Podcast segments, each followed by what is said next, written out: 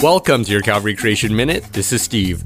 Supernatural events are, by definition, not natural. And when they are found, scientists don't know what to make of them, using the term mystery to describe their encounters with the supernatural.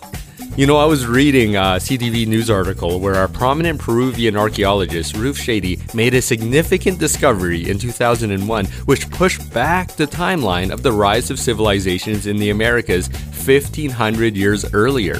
According to her article, her discovery proves, quote, that a complex urban center in the Americas thrived as a contemporary to ancient Mesopotamia and Egypt, end of quote.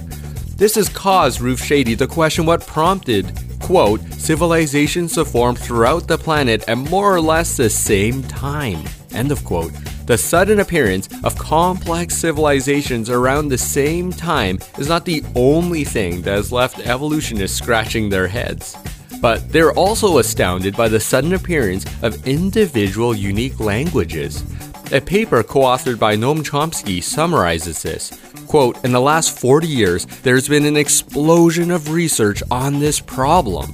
This is regarding the evolution of language. The article continues, based on the current state of evidence, we submit that the most fundamental questions about origins and the evolution of linguistic capacity remain as mysterious as ever. End of quote. An excerpt from an evolutionary book, Mother Tongue, summarizes the issue nicely. Quote, one of the greatest mysteries of prehistory is how people in widely separate places suddenly and spontaneously developed the capacity for language at roughly the same time.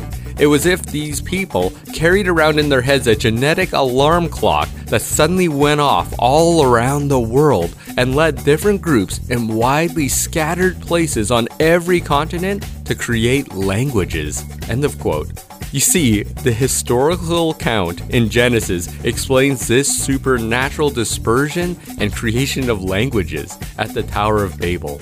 It is no mystery to you Bible-believing Christians. It's history. To learn more, contact me at creation@calvarychapel.ca.